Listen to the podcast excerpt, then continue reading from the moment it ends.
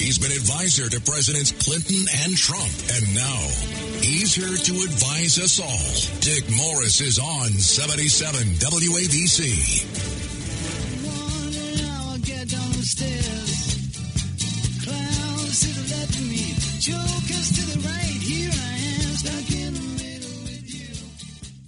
Stuck in the middle with clowns to the left of me, jokers to the right of me, and I'm on 77 ABC with my buddy and sidekick and creative expert and music man Whoa. and mural painter and artist Doug DePiro. Any more? Anything else? Well, do you do anything else? I don't know. Okay. I can't walk through a restaurant with glasses without Right, spilling. right. That's the one thing I can't do. Okay. Hi, Dick. My honor. Hello. So, um, last yesterday they had the White House Correspondents' Dinner in Washington.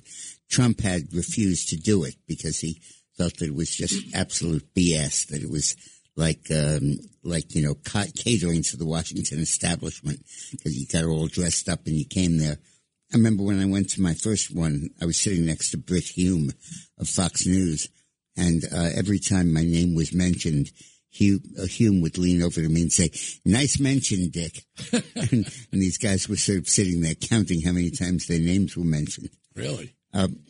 My favorite line, though, was at one that I attended. They uh, had Imus as the guest speaker, and Bill and Hillary are on the dais with him, both of them in person. And Imus says, "Well, the election's coming, and Bill wants four more years. Hillary's looking at three to six. I kind of remember that. I remember that. and everybody went crazy. And um, Who was the comedian? Who was it? uh, Imus. And and and Eileen, my wife, said, "Well, they invited Imus to be the speaker. What'd they expect? What'd they expect? Knock knock jokes." That's good. now, the Russians have basically concentrated in Ukraine now on the city of Mariupol, which is right on the Black Sea, and it's important because it's the outlet for Ukrainian products, particularly food, to the rest of the world, and it's one of the only warm water ports that Russia can get. See, the big dynamic here is that Russia has no ports that are usable 20, 12 months a year. Uh, they, uh, they have one or two or three, but most of their ports are icebound during the winter. So the Russian Navy has a little bit of a problem sailing someplace because they can't get out and they can't get in. Other than that, it's a really good Navy. Um, so they really want Mariupol. And, uh, during the period when, when, before you, before Russia took over Crimea, uh, the Ukrainian government well, told, told Russia it's okay to use Mariupol and to use Odessa and the various seaports on the Black Sea. We'll pay you to do that. We'll, we'll let you pay us a rent to do that. Then Russia got insecure with that and said that that's why they're invading, so they can ensure access to the, to the Black Sea. But um, then they decided that wasn't good enough, and they'd invade and try to take it back. And uh, that became their philosophy: take it back. If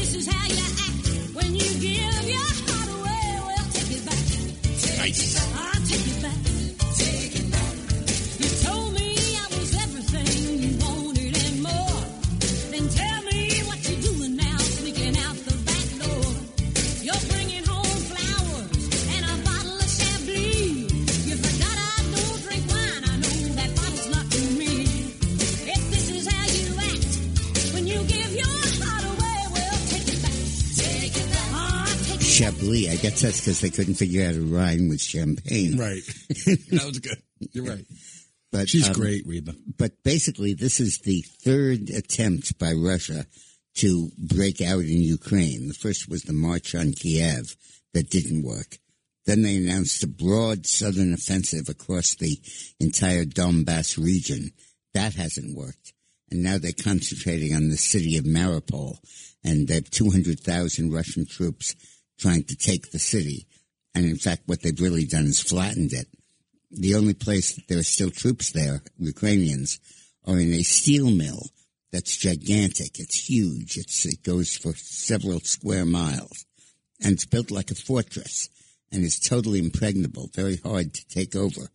So the Russians tried to bomb it into submission and they refused. And now they're sort of concentrating there to attack it. I'm personally very worried that the Russians will, if there's one place they're going to drop an atomic bomb, I think it might be Mariupol because the city is being cleared of civilians. The Ukrainians are evacuating people there. There are about 100,000 people left there, but they're leaving. And uh, the brigade that is defending Mariupol is called the Azov Brigade, A-Z-O-V. And they are, uh, they are basically Nazis.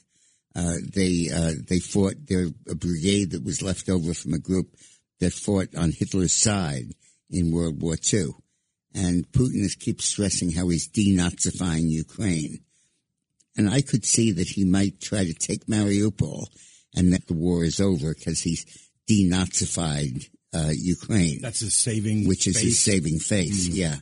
Uh, and it also might be the place where he could think he could get use nuclear weapons and get away with it. Just bear that in mind. It's kind of a nightmare scenario, but it's it's possible. Now, the uh, if you're a fool and an idiot and you don't know what you're doing, you look at the growth rate and you say, "Wow, our economy is growing seven, eight percent a year." But you're like a hamster on a treadmill in a cage. You feel you're making a lot of progress, but it's coming around and around and around, and you're not going anywhere. The fact is that the economy is shrinking when you take the growth rate of about 7% and you subtract the inflation rate of 2%, of, of, I'm sorry, the economy of 7% and the inflation rate of 9%, and you end up with a negative growth rate of 2%. And uh, it's absolutely going backwards. Now, this is the first time we've had negative growth since right after the crash of 2008 because of the savings and loan debacle. And uh, so it's a very serious matter. Two consecutive quarters of negative growth is officially called a recession. And uh, Biden is leading us into it. But it's not because of a failure of growth. It's because the mechanism he's using to achieve the growth was to print all kinds of money and throw it out there. And as he was printing it, it was losing its value. And as it's losing its value, the prices are going up. So that you think you're getting a raise, you think you're getting a job, whoopee, but then you go to the supermarket and the gas pump and you realize how crazy it is. Um, you, you really, well, the song I'm going to play is You're Walking on Broken Glass.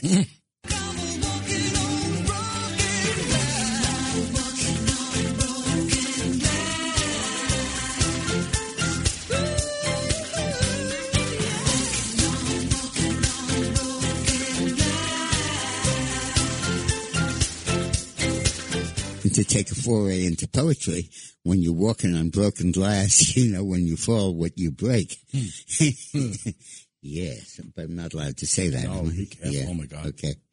Um, so uh, it is. It, we really are are getting it from the Biden presidency, and let's all remember that that, that Donald Trump and his economic advisor, who also appears on the station, uh, Larry Kudlow. Uh, gave us an economy that was completely balanced. There was always the need, and there's been this need since the 1950s, of balancing, on the one hand, having the economy grow, but not grow so fast that you trigger inflation, which undermines the growth and ultimately overtakes it.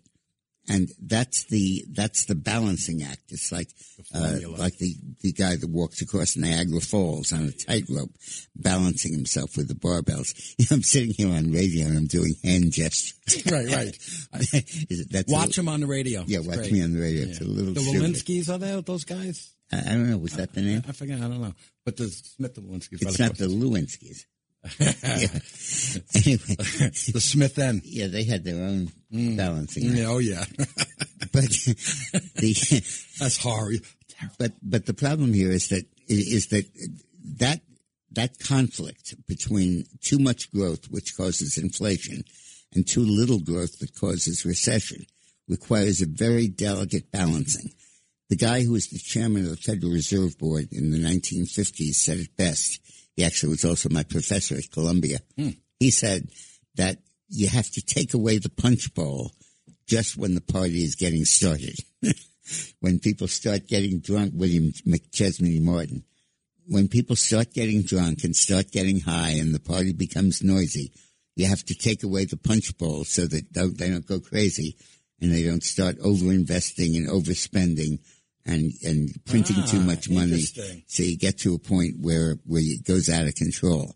You have to, but keep the punch bowl there while you're trying to rev up the party and get it going. But Yeah, when very the good party gets going, you got to take away the punch bowl. I didn't know where you were going with that at first. That's pretty good. And here, Biden not only didn't take away the punch bowl, he gave everybody shots all night long Oh, of stimulus money and of COVID money. Handed out crack pipes. Yeah, and of, yeah, to his son, and everything that that just drove the economy crazy. And he hoped that he would ride that growth into the election. And And instead, he, the growth rode better. him. He doesn't know better, obviously. Well, it, it was too tempting. You know, uh-huh. you know when you're drinking the punch bowl that it feels good and it's fun. And continue. and you enjoy it and you like the party to get hot and the hotter it gets, the more you figure they'll like you and reelect you. But you don't realize that as you're doing that, you're laying the groundwork for the whole thing falling apart. Debacles. You're causing the problem. Uh, you, the more money you print, the more money people get paid, the more the wages go up. You figure, wow, I'm going to have a great economy going into the election. But you don't realize that that inflation that you're causing is making it impossible for the economy to grow because there's more demand for stuff because people have more income. But then how are you going to satisfy the demand? How are you going to produce enough goods and services to do, give them what they want? And you can't because of high prices. You can't because you can't get the cars and trucks. Uh, you can't get the gas uh, cheaply. Uh, there, there are bottlenecks in the supply chain. And ultimately you can't produce as much as the demand requires. And that means that the price goes up.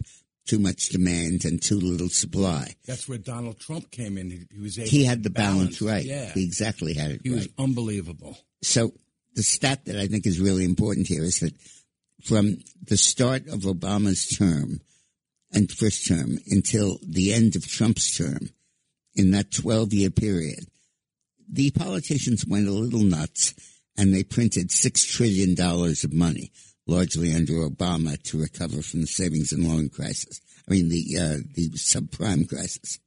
And they did. That was, and that was unfortunate. But in 2021, one year, they printed $6 trillion. One year. One year they printed as much as they had printed during the 12 previous years. And they just kept, it and they're still keeping doing it. And because it's phony money, it's funny money, it's monopoly, money, people are losing confidence in it because there's so much of it.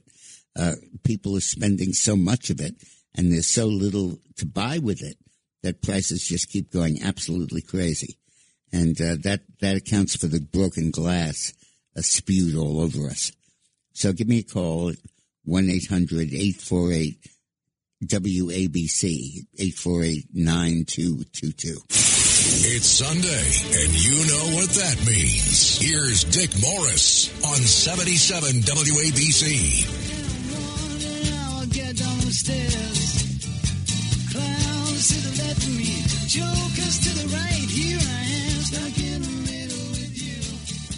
There's always been a statute on the federal books since the 60s uh, called Title 42 that says that a president can order uh, people not to be let into the U.S.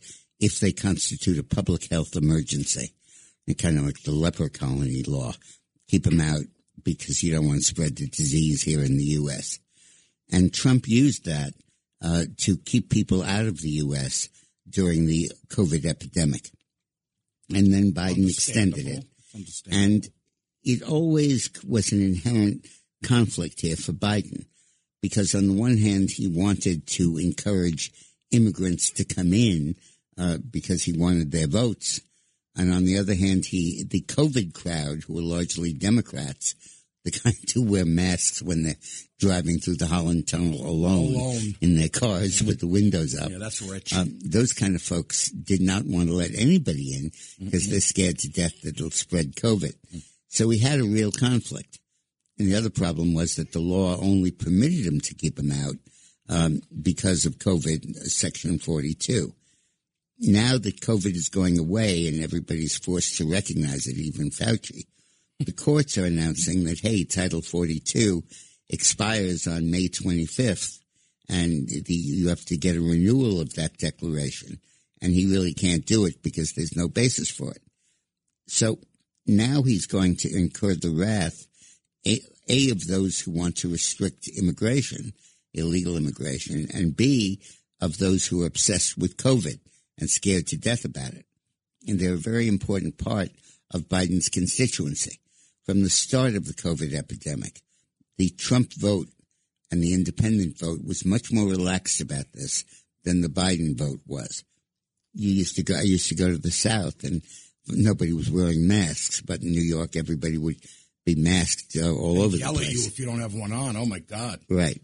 And, uh, and, and then the stats came out, which showed that it made absolutely no difference, that the uh, death rate in New York was the same as it was in Florida, and that the uh, COVID infection rate in New York uh, was not lower than Florida. So all these restrictions really amounted to nothing. But now that crowd that is that is scared to death of COVID is really going to start being mad at Biden. In the meantime, my God, wait wait till they start. There, people are going to flood in like crazy. Um, you know, they used to have the thing called the Oklahoma Land Rush, when Oklahoma was open for settlement uh, because they basically res- restricted the Indian reservations and said uh, Americans can go in there. There was a moment when they announced that the Oklahoma territory was open, and all of a sudden the gates went up, and settlers were lined up for miles with their covered wagons, and they all ran like hell to go out and claim all the land they could. Like a Walmart uh, sneaker Yeah, rush. right. the people running Walmart's open, yeah. And that was called the Oklahoma Land Rush. And now you're going to have the Oklahoma Land Rush throughout the United States. And it's going to cause massive, massive immigration. Oh, what did you hear, my blue-eyed son? And what did you hear, my darling young one? I heard the sound of a thunder that roared out a warning. I heard the roar of a wave that could drown the whole world. It's a hard, it's a hard, it's a hard, it's a hard, it's a hard rains are gonna fall. And that's the weather forecast for the new, for the United States border. Hmm. But you know, the Democrats have so grossly miscalculated on the immigration issue. They just assumed that if you let all the immigrants into the United States, you'd just change America's population. You'd get tens and tens of millions of people who would come in who were poor, who were Latino, and could be counted on to vote Democrat. And they succeeded. They opened the gates, and we now probably have a, popu- a voting population by the time they register and everything of almost 2 million people more than we had when Biden took office. And by the time he leaves office, it'll probably be 4 or five million more. Uh, but the problem is that they're not voting the way the Democrats wanted. Um, the Hispanic vote in the United States has shifted fundamentally to the Republican Party. Um, the economic mayhem going on in the country, inflation, all of the other issues that are driving us to want Trump back and to want the Republicans in are affecting the Hispanic population. Plus something else that's very big, which is that the new left, the woke left, is so anti-American and so bent on putting down the United States, rewriting our history so that our heroes aren't heroes, we're villains. Uh, George Washington owned slaves, so did Thomas Jefferson. Even Abraham Lincoln wanted to send blacks back to Africa uh, to set up colonies, like that's how the country of Liberia was founded in Africa. Uh, uh, Theodore Roosevelt, poor guy whose statue was taken down outside the Museum of Natural History. I hate that. I hate that. he, all he did was found the environmental movement. Right. He was the first green guy in politics, and he created the national park system. And his statue gets taken down in front of the museum. He founded the Museum of Natural History. Unbelievable. Anyway, the more they put this country down, the more Latinos say, "Hey guys, wait a minute! I came here, my father did, and mother did. They risked their lives to come here. They certainly risked a life of poverty, and uh, and they were escaping oppression. And you want to bring that right back here to the U.S., and we're not going to let you do it. And particularly those people who came from countries like Guatemala and Venezuela and Cuba, and that are subject to this kind of dictatorship, uh, are absolutely determined not to let it happen again in the U.S. And they're switching. So even as the Democrats try to pack the electorate, they're packing it with people who are going to vote against them. And that's going to be the big surprise in the 22 election.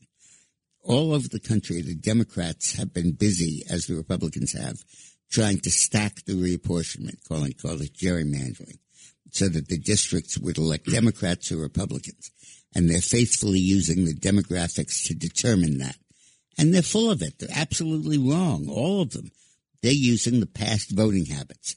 And they're saying, oh, Hispanics always vote Democrat. So I'm going to make this district instead of uh, 60% Hispanic, I'm going to make it 70%, or I'm going to increase it from 20 to 30, and that's going to increase my chances. But it's not, because those are not automatic votes. Those folks are going to get in the voting booth and going to vote Republican, uh, because they're so mad at all of these issues. So they think they're shifting votes, but they're really not. I They're hope just, they're not listening. they're just playing map games. Well, there's nothing else they can do. They're going to run out of people. Uh, the Democratic Party has four legs that hold it up. It's like a donkey with four feet.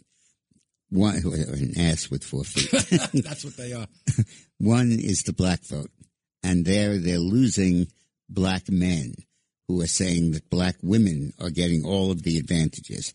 Biden says he'll appoint a Supreme Court judge who's a black woman, not a black man, but a black woman. And black men are increasingly resenting that. He's losing the young people's vote. All of the recent surveys have shown that millennials and Gen X's and Gen Zs, Gen Zs are a lot younger than millennials. I They're don't know what that is. under 25 years old now. And they are the big group that is getting off of Biden and supporting the Republicans. Uh, Gen X and Gen Zs. Under 25, Gen Z, 25 to 35, millennials, and they are shifting dramatically. The third leg of the donkey is Hispanics. And now almost more Hispanics identify themselves as Republican than as Democrat. Certainly outside of California, that's true. I mean, just here in New York, in the 20, uh, in the, in the 20, 2000 election, uh, Trump damn near carried a bunch of districts in Spanish Harlem. Uh, and, and along the Texas border, uh, counties like, uh, like Jefferson Davis County and the El Paso area, um, all began to go Republican for the first time in history. And finally, the suburban white women, suburban college educated women, who were a mainstay of the Democratic Party, one of the four legs holding up the donkey, they are turning on the Democrats because they're parents and they insist on stopping. They don't want their, their, their eight year old kids to learn about sexual diversity and cover uh, uh, pedophilia in their textbooks and explain how to do oral sex in their Ah. textbooks. Uh, it, it, and, and then the kids are required to read that. So they're rebelling, and th- that's the fourth leg of the donkey, and the critical race thing too. critical race theory and all that. And the donkey's running out of legs. so he'll come hop on his crashing down. That's right. So, uh, so we're really dealing with something. And I think ultimately the electorate has one big message, which is to Donald Trump, come back.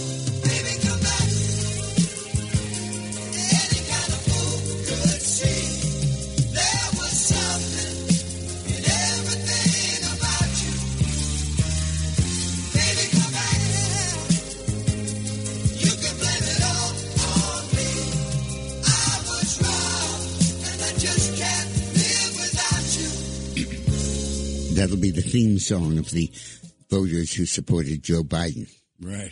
Hi, it's Lou Dobbs for Priority Gold, America's precious metals dealer. These are volatile times with high inflation, soaring debt, wars on multiple continents, and rising financial stress. Central banks are buying gold to diversify their reserves, so are many Americans. Call Priority Gold and find out how precious metals can help you diversify your portfolio. They're highly rated and happy to help. Call 1-866-303-6357 or get a free gold guide at PriorityGoldGuide.com. That's PriorityGoldGuide.com.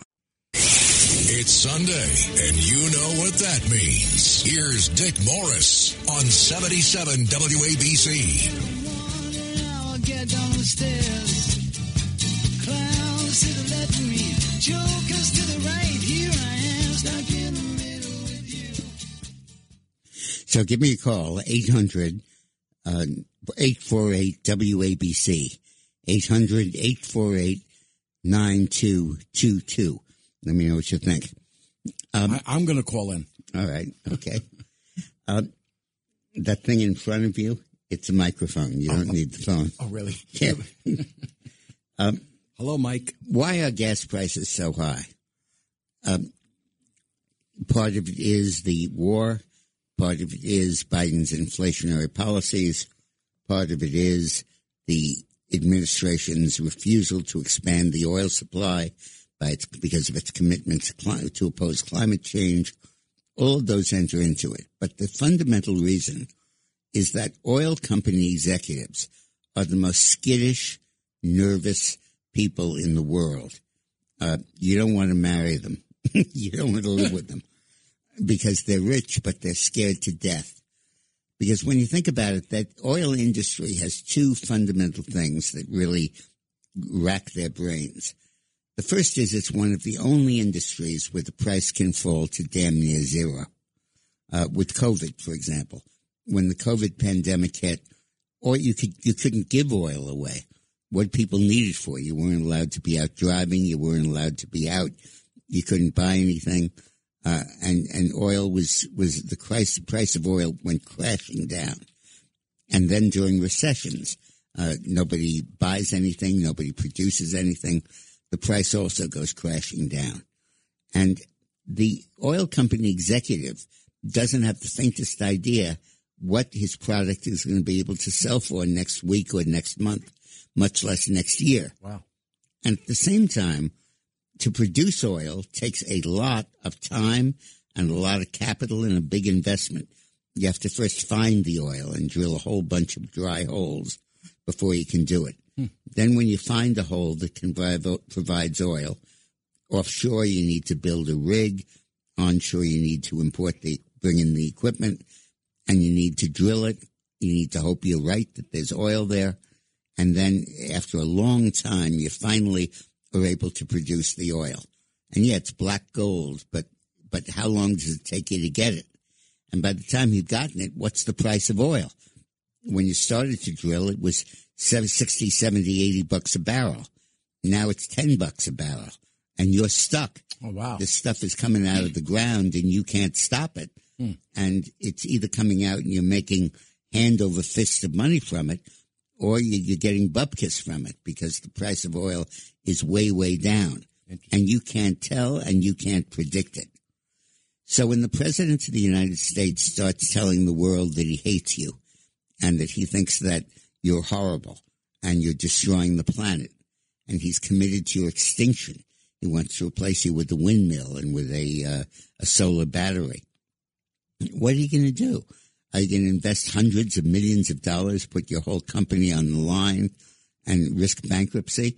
uh, to produce the oil because today there's a high oil price and today the president is imploring you to do that.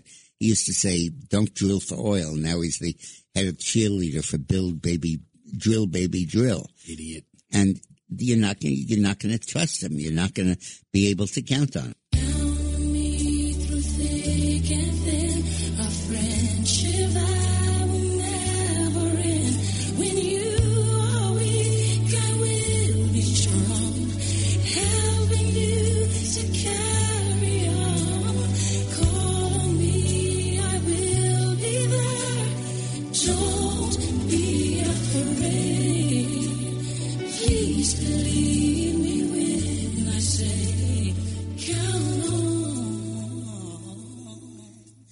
Big chorus coming up from Texas uh, when you when they hear that song saying BS. this is absolute. You're not going to con me into counting on you. Uh, how can I count on you? You hate my industry. You want to destroy it. If I'm doing well, you want to take all the money in taxes. And in any case, you want to stop me from succeeding because you're opposed to the product I'm creating. And don't give me this baloney now that, oh, you can count on me and please drill and save the planet by uh, producing enough energy, defeat the Russian invasion, let Europe be independent.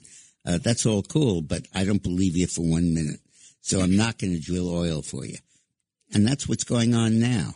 Even with the high price of gas, the number of oil rigs being drilled in the United States is still 25% below what it was before the pandemic. And U.S. oil production is 10 to 20% below what it was in 2019 before the pandemic. Uh, so they're just not buying it. And he, Joe Biden is the single reason that gas prices are so high. Not that he caused all of it. Putin caused some of it. The invasion didn't help. The uh, economy going down didn't help. Uh, COVID uh, hurt. But, the, he didn't help. But the resonance here is because of the insecurity of you don't know what Washington is going to do. They're controlling your every move. They control whether you can drill. They control where you can drill. They control how much profit you can make. They control how much gas you can sell. Sort of confidence And down. and confidence is just totally shot. Uh-huh. And that's what you're looking at here. Trump, by contrast, when oil prices were down because of COVID, Trump stepped in and said, I'm going to save the oil industry, which was not politically popular. And he intervened. He got in touch with the G7 world, the G20 nations, and he got them all to increase their, uh, to increase their production. And he got them all to prop up the price of oil I didn't know this. and uh, and the oil prices were crashing, and Trump pulled them back up. They went down to about twenty a barrel, and he pulled them back up to fifty. And all of the Democrats said, "Hey, you're just paying off your friends in Texas. You're just paying off your campaign contributors." But he said, "No, we've got to have some stability in the oil market, otherwise, it is going to really crash, and it is going to really hurt." And that's exactly what's happening now. So the cause of this crisis is Joe Biden. And whether it's because it's like saying the cause of my car falling apart is the potholes. Well, the cause of your car falling apart is you don't have any shock absorbers. Right. And you don't maintain it. You don't maintain it. Yeah, you don't maintain Yeah, your car. uh-huh. And don't blame it on the street. Uh, your car should be built to deal with that stuff. But it isn't because Biden completely told the oil companies, this is a better world without you. I want you to go to hell. I want you to get lost. Now he's coming back like Whitney Houston just said, you can count on me. Yeah. And they're saying, baloney, the hell we can count on you. Didn't Trump at one point get oil almost for nothing? The the the, um, the boats out on the, in the Gulf, Well, they were, yeah, the oil was very cheap. and he but but he regarded that as a problem because he said, "Yeah, it's nice now that oil's cheap, and I'll get votes for that. But what I need, what we need, is long term price stability." And Biden threw that away because he wanted to go after the green vote. The green vote is fine, renewables are fine, Yeah, sure. but but don't don't jump off, don't walk the plank until you, you your boat is operable, right. until you know that there's an alternative. don't get off the boat until you're at the dock. Yeah, that's right. That that's a good thought.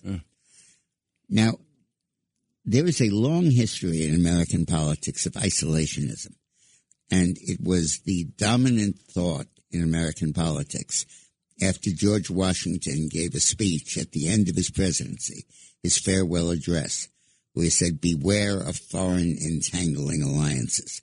Let Europe kill itself. Europeans always have wars. Stay away from it." You got two big oceans here protecting you. God put us here between the oceans and they'll protect you. Don't worry about getting choosing sides in global conflict.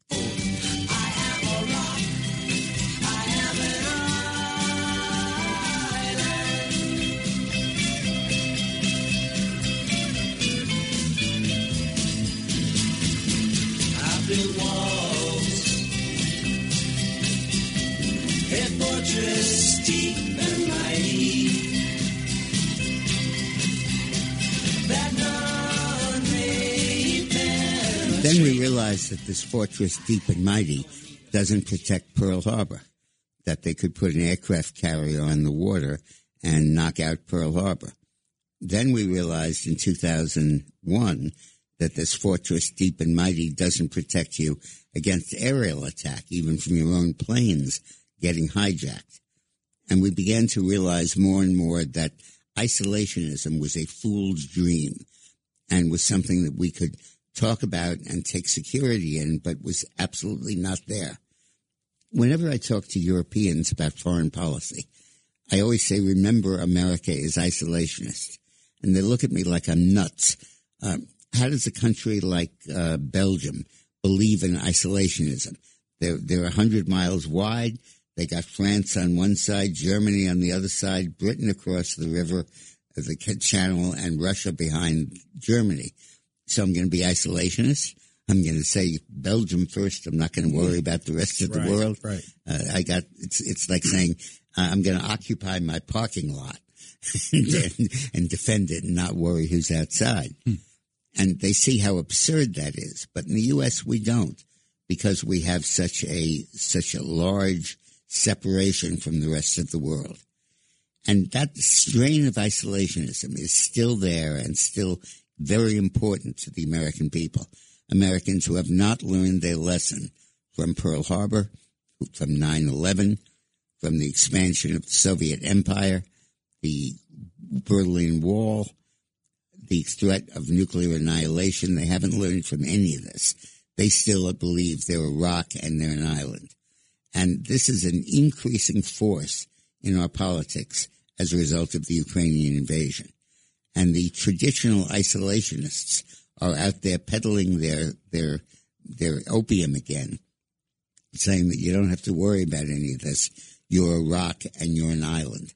And, uh, they are using the same arguments that they have always used and have used to deceive people for decades in the United States. We'll talk about that more when we come back. It's Sunday, and you know what that means. Here's Dick Morris on 77 WABC. I'll get down the stairs. Clowns to the Someday it's church day for me. to the right. Here I am, stuck in the middle with you. So Tucker Carlson last night was on uh, Fox News, and Fox News has become literally Vladimir Putin's station. Um, they're always echoing. I mean, they're okay on all, most other issues, but on Ukraine, they're absolutely crazy, completely isolationist.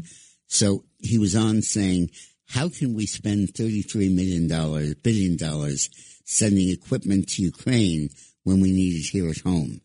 we we're drawing down our own inventory of weapons and shipping them to Ukraine. And that is precisely and exactly, almost verbatim, what the isolationists led by Charles Lindbergh said when when Roosevelt began to send bombers and ships to Britain to help Churchill stop Hitler from invading Great Britain. And they all said, how can we do that when our Air Force is depleted, our Navy is being depleted, and we're going to need both of them when we get invaded. And Roosevelt and Churchill basically said, by the time you're invaded, it's too damn late. You got to stop Hitler before he gets to the American shores.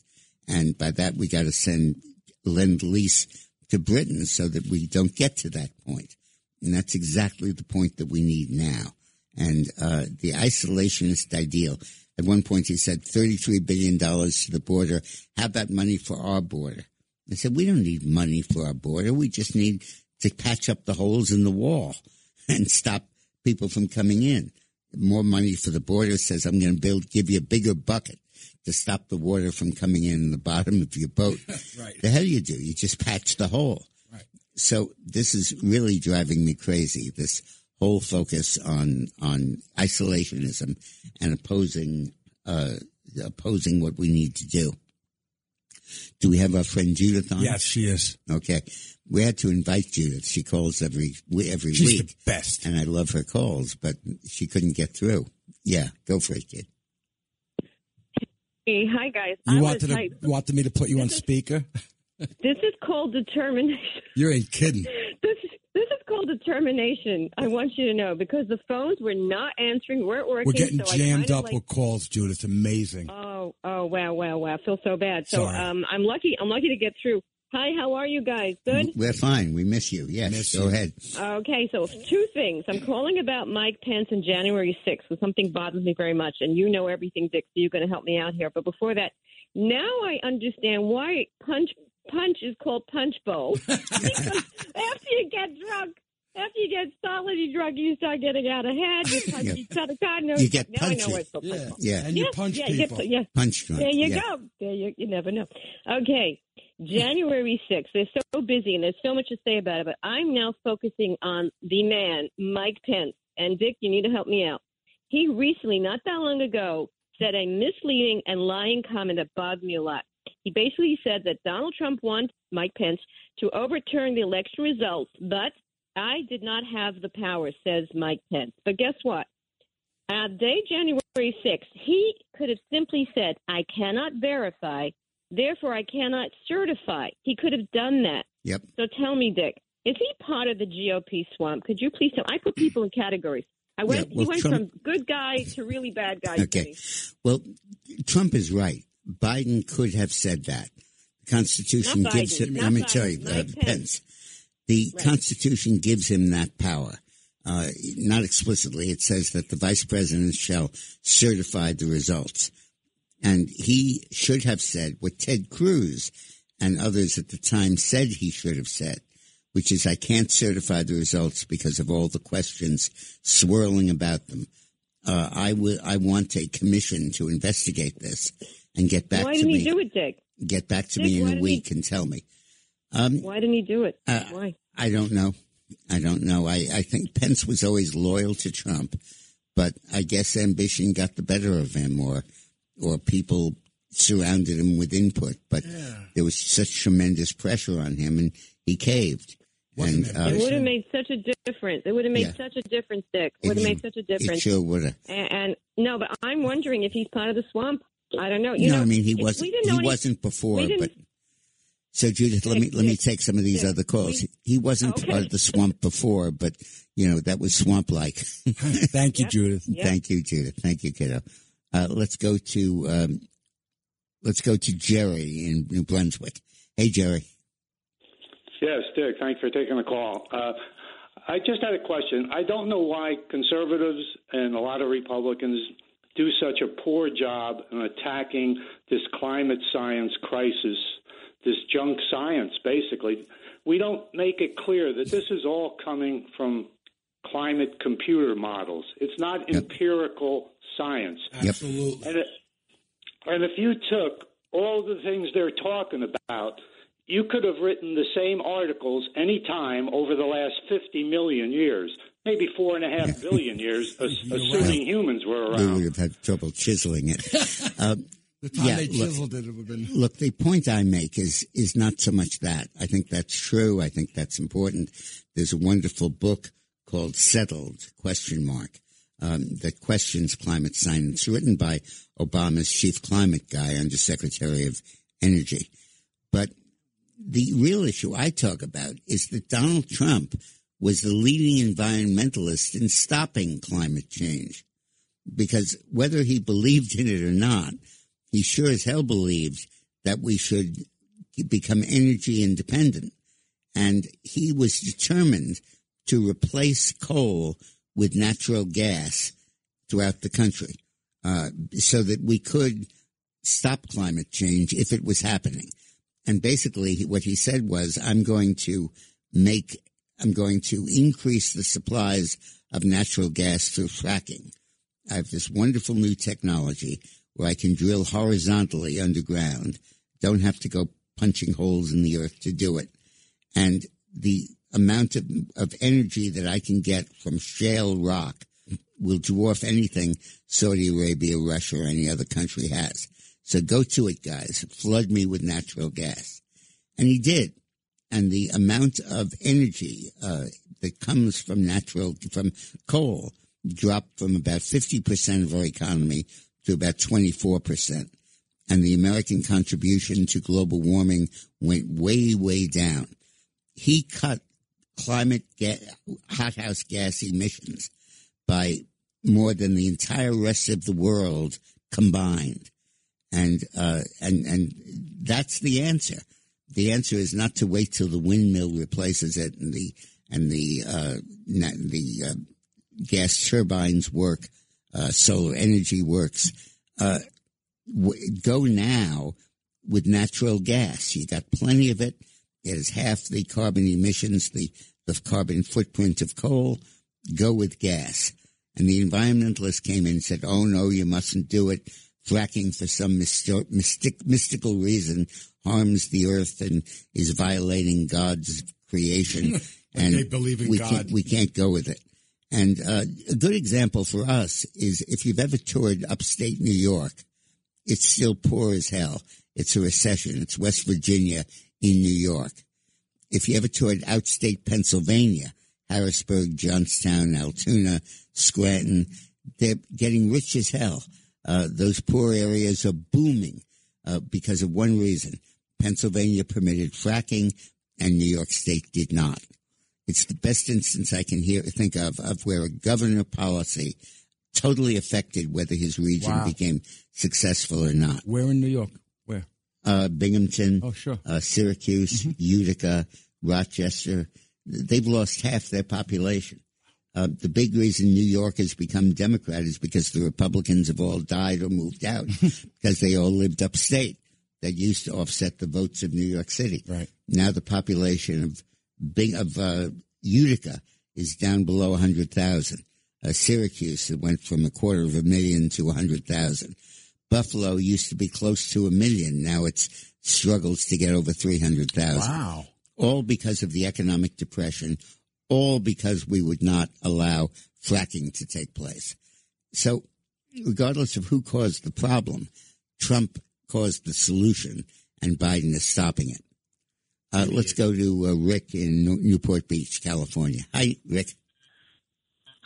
Hey, Dick. Uh, first, you're brilliant. Uh, Thank you. my Yes, question regards in my question regards income inequality in America. Um, a, a symptom of which I believe, and I'm kind of in this business, is that a younger generation now does not believe that an option in life is for them to purchase a home. Now, socialists obviously are all over this for for obvious reasons. My questions to you are one: Does income equality exist in this country, and to what extent?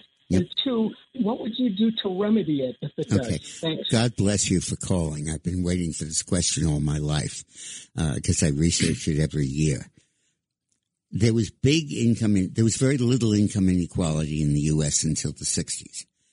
Then, in, and much of it was senior citizens who, when Social Security went on automatic pilot with cost of living raises, that eliminated much of the inequality. Racial inequality and gender inequality, which is really what you're talking about, really started to take off in the 70s, built up in the 80s, grew in the 90s, uh, and really soared under in the 2000s under Bush and under Obama. I income inequality became dramatically reduced, dramatically reduced under President Trump, amazingly reduced. The in under Trump, the income growth of the bottom 80% of the country exceeded the t- income growth of the top 20% by two or three times as much. Uh, the uh, the bottom grew by about uh, seven percent a year, and the top grew by about one or two percent a year. And the result, the reason for that was that Trump's tax cut of uh, 2013 that was seen as in, as giving to the rich and taking from the poor did the exact opposite. It was the first tax cut in history aimed at fighting income inequality. First thing they did was they said everybody gets a free tax credit of thousand dollars and then two thousand dollars per child. Doesn't matter what the income is. Doesn't matter if they're poor or not. They they get a credit on their income tax for each child. Huge change because everybody had children, but Very few people, uh, but but income was much more limited. Then the second thing that he did was that he changed the income tax bracket to a point where p- about the number of people who did not have to file for income taxes doubled in the United States. Third thing he did was he cracked down on Chinese imports, lowered them by about 20%, Right. uh, changed NAFTA so that the, so that imports didn't drive down wages. The fourth thing he did was he closed the border so that you didn't have a flow of low income people competing for jobs and taking away the money from people that lived here. And those America First policies worked like crazy. Income inequality dropped enormously. And by the way, apart from inequality, the median household income in the United States after taxes, after infl- not, not after taxes, but after inflation, rose from $54,000 per household to $63,000 per household under Donald Trump. Previously had Like gone up by dollars a month. Right. Income grew three times as much under Trump as it had under Obama and more than it had under Clinton. So this income inequality is a staple of Democratic rhetoric, but it is obsolete. Now Biden has brought it back. Uh, income inequality has increased. He's masked it over by pay, pay, printing money and distributing cash. But when you take away the welfare money and you just look at what people are earning from the economy, income inequality has risen under Biden. And God bless you for asking that question. I've waited my whole life for somebody to Great. ask me when I have a mic in front of me. well, have a great weekend, guys. Thank you, Dick take Morris. It's an honor. Bye bye.